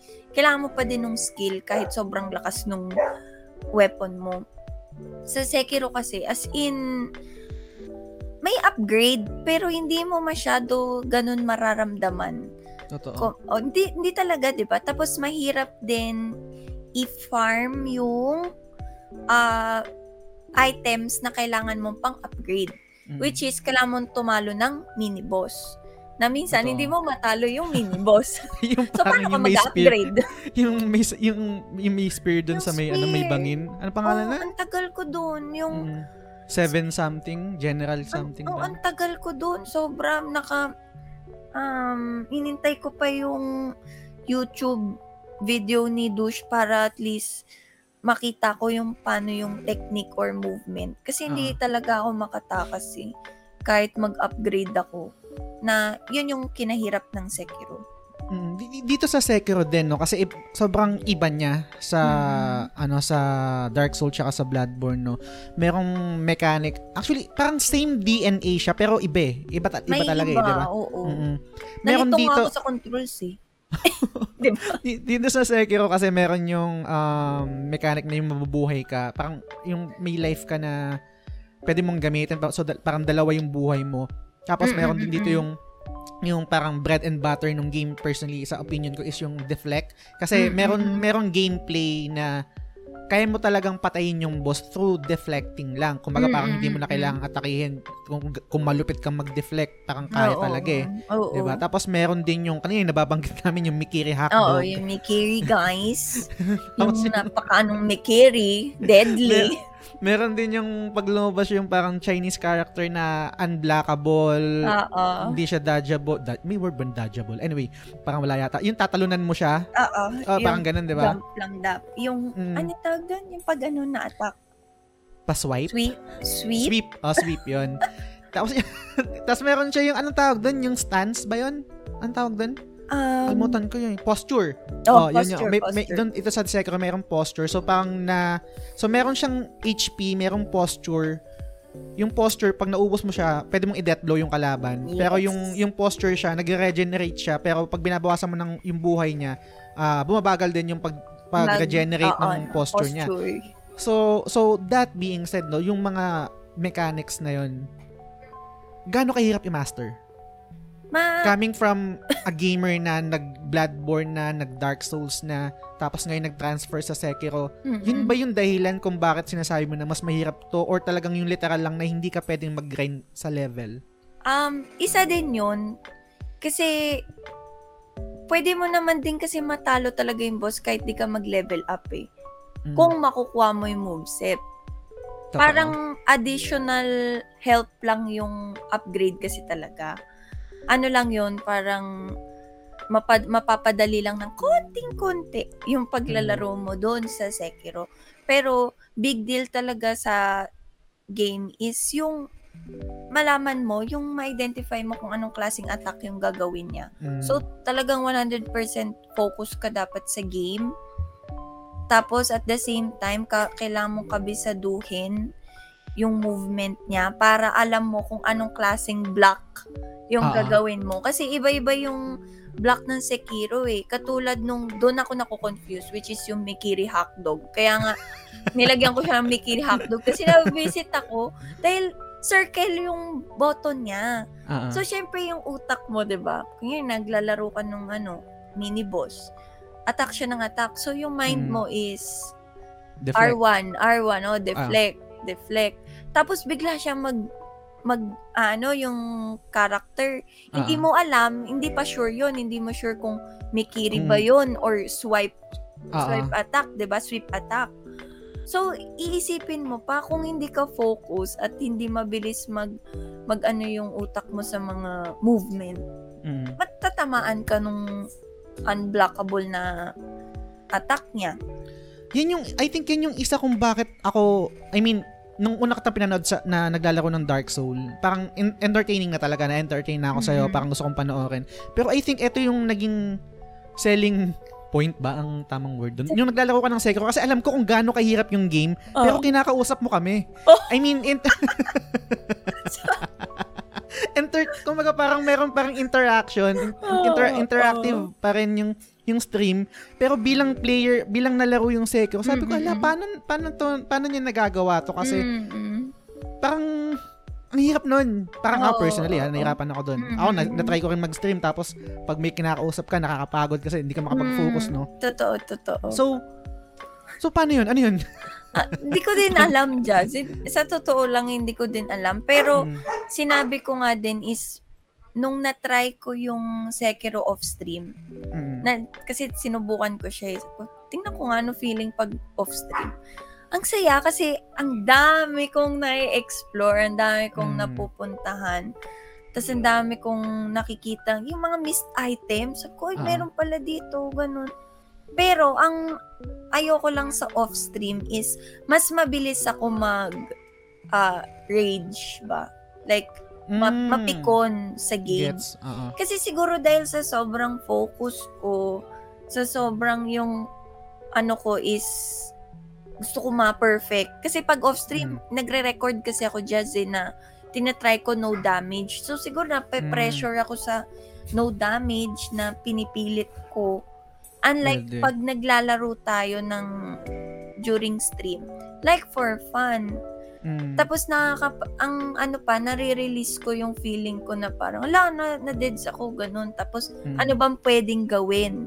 So meron kagad na hindi then ganito gawin mo ganito ganyan. Kumbaga parang hindi naman hindi naman literal no, pero kaming nakiki, nanonood sa'yo na nakiki-interact sa'yo, parang pwede kaming quote unquote sponge nung rage, nung rage mo parang ganun. Oo, feel ko din. Mm. Tsaka Kasi pag mag-isa ka, 'di ba, parang wala kang mapaglalabasan eh. wala.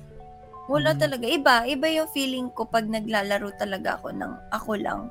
Doon talaga. Kasi syempre, alam mong walang nanonood sa'yo. Hindi naman sa um, plastic ako na Mm. sinasabi kong hindi ako. Nag-rage ako. Pero syempre, ako iniisip ko, na, naka-stream kaya bakit ka mag-rage? Ano, ipapakita mo nag, Mm. nagwawala ka or what? Na parang thinking naman is, you're just playing a game eh, di ba? Sinashare mo, walang pressure. Kung may mag-comment, hayaan mo, may mag-comment. Pero Kayo kung mag-rage ka, pero kung mag kung mag-rage ka din, pwedeng pang meme din 'yun, 'di ba? Yun yung mga Yun, ano? sumisikat na mga video. Oo, pero, ewan ko ba, hindi ko lang maano, ma-imagine pa yung sarili ko na nag-rage ako sa game during stream. Kasi nga, Lalo na pag scripted, no? oo, kasi gusto ko lang kasi happy yung game natin. Yung kung Mm. makikita niyo ako sa stream, yung magugulat ako, mga funny moments lang. Pero Mm. yung parang frustrated ako, ayokong ipakita sa inyo as much as possible na I'm not okay, yung ganun, naiinis Mm. ako sa ganyan. Gets, gets. Pero dito so far sa Sekiro, dito sa playthrough mo, um, patapos na rin naman tayo, no? Ano, ano dito sa Sekiro yung parang, um, do you think na parang kinakainisan mo na talaga, pero or, or wala pa talaga? Parang Uy. goods ka pa rin? Wala pa eh, kasi... Wala pa talaga? I mean, nahirapan ako, pero wala Ah. pa naman yung... Kasi hindi ko... Di pa ako umabot dun sa ano eh, sa iba pang boss na mahihirap eh. wala ka pa kay, ako dito. kay Genichiro yun eh. no? Wala, pa ako kay Ah, Genichiro, pero okay. feel ko baka kay Genichiro kasi nga tatlong face daw yun. Mm. Ganyan. Kasi nag-enjoy ako kay Lady Butterfly. Akala ko nga doon ako ma... Yung parang hirap na hirap na hirap. Ang saya nung laban ko doon kay Lady Mm. Butterfly. Wala akong masabi. Ang Challenging. isang, ang, ang isang natutukan ko kasi na laro mo, no, nung sa stream mo, yun nga yung parang Mm-mm. nagbibiro pa ako sa'yo na, ano, parang drink, ano, pr- drinking, ano, drinking, oo, game. drinking Solo game. drinking oo. game. si ano, yung Shinobi Hunter. Oo, yung Asian Shinobi- Hunter ba yun? Oh, Iba yung yung, naka-white. Yung naka-white. hindi, hindi, meron pa bago yun eh. Yung, yung kay Miki, yung sa Mikiri pa yung umpisa, yung parang kailangan mo nang gamitin. Yun ba yun? Yun yun, si Shinobi Hunter. Ah, yun, sino, Shinobi First Hunter time ba? ko ma-encounter.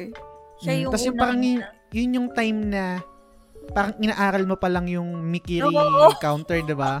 Oo, sabi ko, bakit gano'n nag-circle naman ako, hindi nagka-counter, tapos ginagawa ko dun sa mga minions, di ba? Sabi ko, Um, okay, sige, practice muna. Kasi ganun lang din naman talaga para mm, ma-master mo yung game is practice.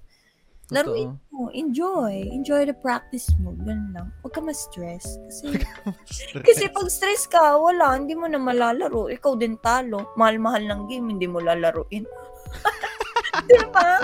So, ikaw Totoo. din talo. Di, Mm, pagtsagaan mo na. Binili mo yun eh. Laruin mo. I agree.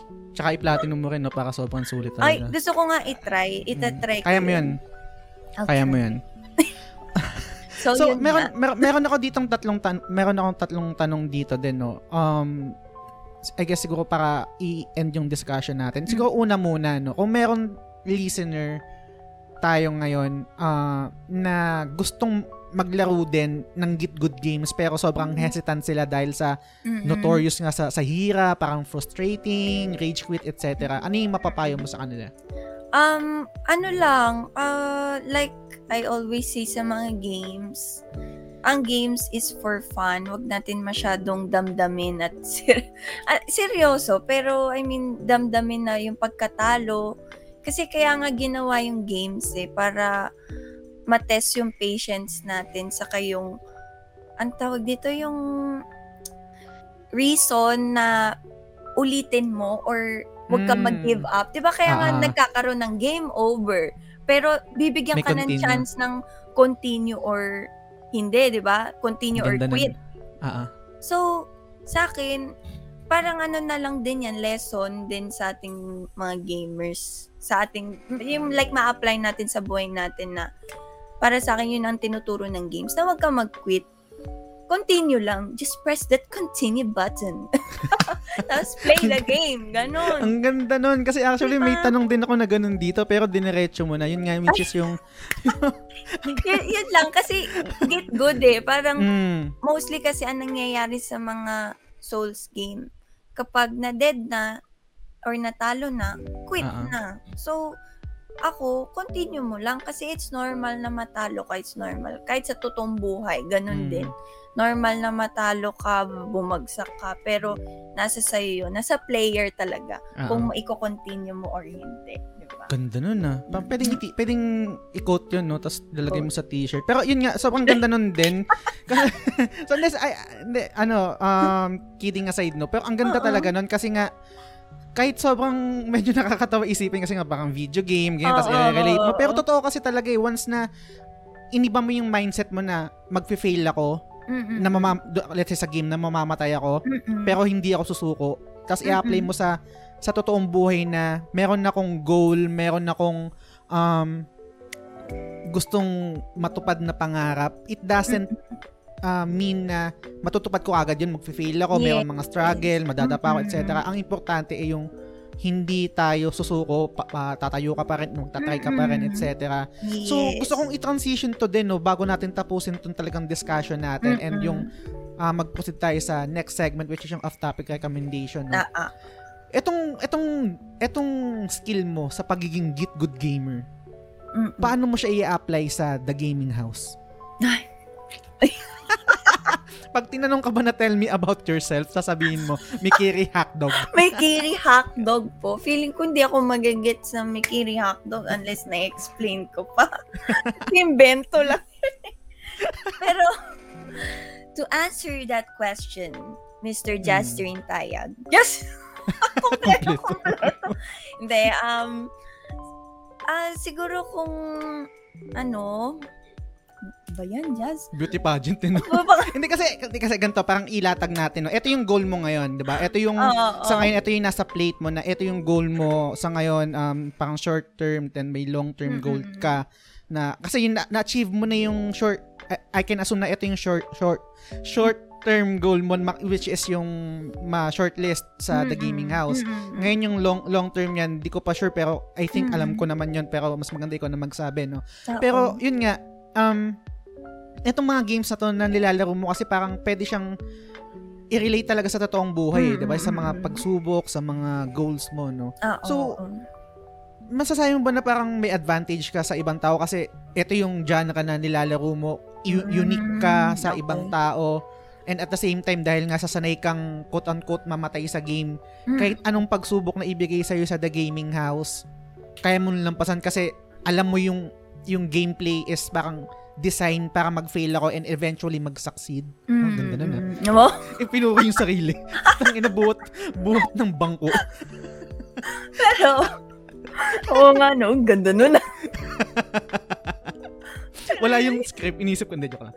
Ah, so, then, ganun nga, paano yun? Sa tingin mo, may ganun ba, may ganun ka ba na, mm, Hindi ko masabi kasi guys na, ewan ko, ako lang kasi to, hindi ko kasi guys talaga masabi na I'm unique, I'm, I'm worthy to be at the top, gano'n. Hindi ko, wala talaga sa personality ko na sabihin na I'm good, I'm, I'm the great. mm, So, ano lang sa akin, talagang masipag at matyaga lang ako. Tapos, kung ibe-base natin sa gaming house, gagawin ko talaga yung best ko on how, kung sa question ni Jazz na i-connect ko yung sa pag-gameplay ko, ganun lang din na hindi ako magi-give up. Gagawin ko lahat. Kung hin- meron akong certain challenges na ma-encounter doon, I'll try to learn from it na which is ginagawa ko naman talaga lagi na mag-search sa YouTube or magbasa-basa sa Google. So, ganun lang din ang gagawin ko. Um, ang importante lang naman kasi is wag mong masyadong dadamdamin yung mga nangyayari. Kasi Okay. yun kasi yung nagkakaroon ng effect sa iyo eh. Kapag masyado mong dinamdam na ay natalo ako, katulad nun, kaya hindi ako nakapasok. Ah, wag mo na lang isipin yung hindi ka nakapasok or kung manalo ka. Isipin mo yung nangyayari ngayon dun sa moment na nag apply ka, nag-audition ka, yung mga experience na yon Mm. o, okay na yun eh. Kasi nakakapag, masaya na, parang may memories ka na within that. Kahit matalo ka or what, meron kang maiuwi. Meron kang Yes. mga learnings and, uh, ano tawag dun? Uh, experiences na Mm. ma-apply mo pa sa iba. So, Yung parang imbis na mag-dwell dun sa negative, Mm-mm. dun ka magfo-focus dun sa positive na nakuha mo dun sa sa quote-unquote journey na yun. Oo. So, ganun lang din ang parang s- ma, magagaya ko sa Souls game is wag mong damdamin yung pagkatalo mo or pagkawala ng souls mo kasi pwede mo naman din ulitin eh. Yun. Like sa gaming house, pwede mo pwede ka naman mag-apply ulit kung gusto mo pa if di ka makapasok, 'di ba? At least you tried, at least di sa sarili mo hindi ka nag-give up. Mm. 'di ba? Ako, yun yun talaga yung ma-share ko sa mga experiences ko talaga kasi from being an FA, from being a streamer, from being shortlisted sa gaming house, ang naano ko is try lang tapos wag mag-give up sa gusto mo. Magtiwala ka lang sa sarili mo. Ganda Yan yun. lang. Ayun na naman. Just naman, nakakainis naman ko eh. Lalagyan ko ng sound effect na, na pala. Sabihin ng drama eh. Hindi. Sobrang ganda nun din. And um, again, maraming maraming salamat din. Sobrang ganda ng mga sinabi mo. Nakaka-inspire. Sana yung mga nakinig na inspire sa'yo na maglaro din ng Sekiro. Tsaka Sorry, ano tawag guys. dito? Um, um, siguro to, to end our uh, discussion, no? parang last na rin kasi naman to. And Mm-mm. ang haba na rin ng kwentuhan natin din. Yung Oh, off-topic recommendation na. hala. okay, unahan ko na yung sa akin para magkaroon ka din ng ano, ng Naiya ako duelo. sa i-recommend ko eh. Hindi, okay lang yan. Sa akin nga, ano eh. Okay lang, okay lang yan. Man- Maniwala ka sa akin, okay lang yan. Kahit, kahit sobrang mundane, okay lang yan. Um, ang re-recommend ko, una, unahan ko na ba? Or gusto mo ikaw Sige, muna? ikaw, ikaw na mo. Ah, ano muna, okay. Ikaw na, ikaw. So, medyo medyo lang naman na related to sa video game pero I I I don't consider na talagang literal na video game to no. Pero Mm-mm. gusto ko nung i-recommend sa inyo itong YouTube channel na to which is Archipel or Archipel. Ang spelling niya is A R C H I P E L. So, ang YouTube channel na to, ah, gumagawa sila ng mga documentaries ng mga tao sa Japan na content creator or mga um, gumagawa ng video game, um, mus- musician, artist, etc. Ang isang video in particular na parang gusto kong i-recommend sa inyo is si, yung, yung docu tungkol kay Keiichi Okabe. Um, si Keiichi Okabe, siya yung composer ng music ng Nier Automata. Kung, kung familiar kayo dun guys, I think alam nyo kung gaano kaganda yung music noon. Sobrang chef's kiss talaga. Sobrang ganda. so, um, panoorin niya yung, yung kay Keiichi Okabe. Ilalagay ko yung link dito sa description ng episode. So, yun, yun yung recommendation ko for this episode. Ikaw din, ba't ka tumatawa? Ayaw ko na dyan. Nahiya tuloy ako sa re-recommend ko. Bakit? Okay lang. Go lang Kasi yan. pinapanood ko kasi talaga to. Like, hilig kong Mm. panoodin. Ewan ko kung K-pop ba yan? Ay, K-drama ba hilig. yan? Hindi. Hindi, okay. Bigla akong nahiya nung narinig ko yung nire-recommend mo. Parang sabi ko, nakakaano naman yung Hindi yan, ko. okay lang yan. Okay lang yan. Hindi, Ako lagi kay drama nare-recommend ko nung mga previous episodes eh. hindi kasi mahilig ako manood ng mga mukbang. Oh, maganda yan! Dati nag-recommend ako A- ASMR. Meron kasi ako pina-follow na ASMR artist eh. Pero Oo. sige, ano yan? Oo, si ano, ba, si, wait, wait, wait. Baka mali Ang yung pangalan? last name natin. Korean ba yan? Hindi, parang, pero parang half siya. Pina-follow ko. si- Ah, Vanessa. Ay, nasa na yun? Pina-follow ko siya eh. Saan nakikita Vanessa yung mga... Mukbang. Ato, Ver- Subscription. Veronica pala, sorry. Veronica. Veronica Wang. Dati, um, hindi ko gusto yung iba niyang ano, parang nauumay ako. Mm. Pero may bago siya kasing content na nasa car siya, parang pandemic, ano siya, content. So, lahat, Mm. di ba, take out na yung food. So, ang ginagawa niya, kumakain na lang siya sa car. Tapos, very ano lang, normal lang. Oo. Ah, nagsiset up siya, may pang ano pa siya doon, yung tray table na kinakabit Mm. sa... Ano, Sa Manabela? Hindi na function yung brain. Ayun yung ganon. Oo, sa manibela, kinakabit. Tapos, doon lang, kakain lang siya. Tapos, nade-discover ko yung iba't ibang food. Mm. Tapos, meron siyang isang, ano lang, ah, content na kumakain siyang corn dog. Parang Korean corn dog. Mm. Sobrang kakaiba. Isang box yun. Tapos, nakita ko sa SM North, guys. I-try niyo. Nakita mo yung mismong corn dog na yun? Oo, sobrang Yun na yun sarap. mismo? Diyad, sobrang sarap talaga. Nagulat Anong ako. pangalan? Doon sa ano yun, um, I think third floor, malap. Alam mo yung tulay sa parking? Di ba may mga shops Anong SM ba? Anong North. SM? SM Ah, North. SM North. Oo, sige. Doon sa main, main parking lot. Tapos di ba Oo. may tulay papunta sa main building mismo ng SM. Mm. Nandoon sa mga, sa tulay lang. Hindi ko matandaan yung name nung store kasi sa sobrang excited ko nung nakita ko yung picture ng corn dog. Ano yung tsura ng corn dog?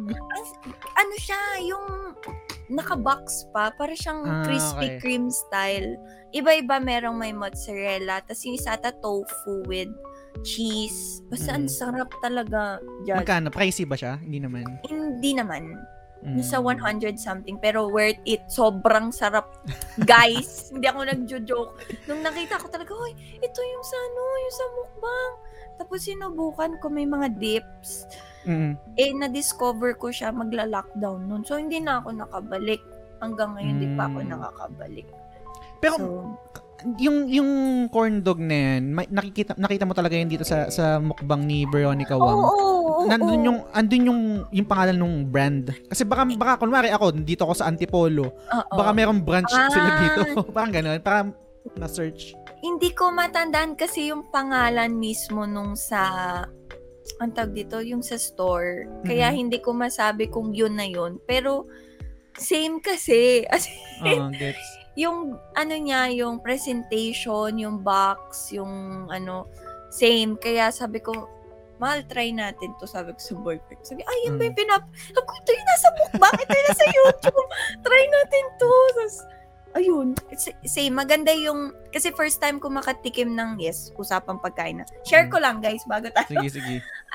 Ah, first time ko kasi makat makatikim ng corn dog dun sa parang stall lang na Mm. nagtitinda ng hotdog. Tapos, yan, usapang hotdog na. Hindi ko nagustuhan. Iba yung coating niya. Dito, Mm. iba din. Crunchy, tapos hindi siya dry. Basta Jazz, pag pumunta kang SM North, hanapin mo yung corn dog. Sabihin mo dun, saan po yung corn dog dito? Sabi ni Den. ito yung ano, ito din yung parang I think make or break no. Let's say siyempre iba naman din yung lasa ng sinasabi na coating tapos may mga mga may mga dip pa siya, may mga Oo. toppings etc. no. Ang tanong ko is ano yung hotdog niya sa loob? Ay, yun ang Tender juicy ba siya? Or- Hindi ko alam. Mikiri or Hindi ko, Mikeni? yun ang question. mm. Pero kasi parang Korean brand yung, Mm. yung ano niya, yung corn dog nila. Kaya iba, iba eh, iba yung kahit yung itsura ng pinaka-breadings nila sa mga na-try kong corn dog, iba eh. Kasi I can vouch din no dito sa mga corn dog na to kasi um be-. Usapang corn Hindi, dog. okay lang. Kasi ano, um, before uh, 2019, uh, I mean, paano ko ba sasabihin to? Nag, nag-work ako sa Korea before, five years. Mm, okay, okay. Tapos kakauwi ko lang sa Pinas dito ng 2019. So, gets ko yung sinasabi mo na corn dog. Talagang masarap talaga siya.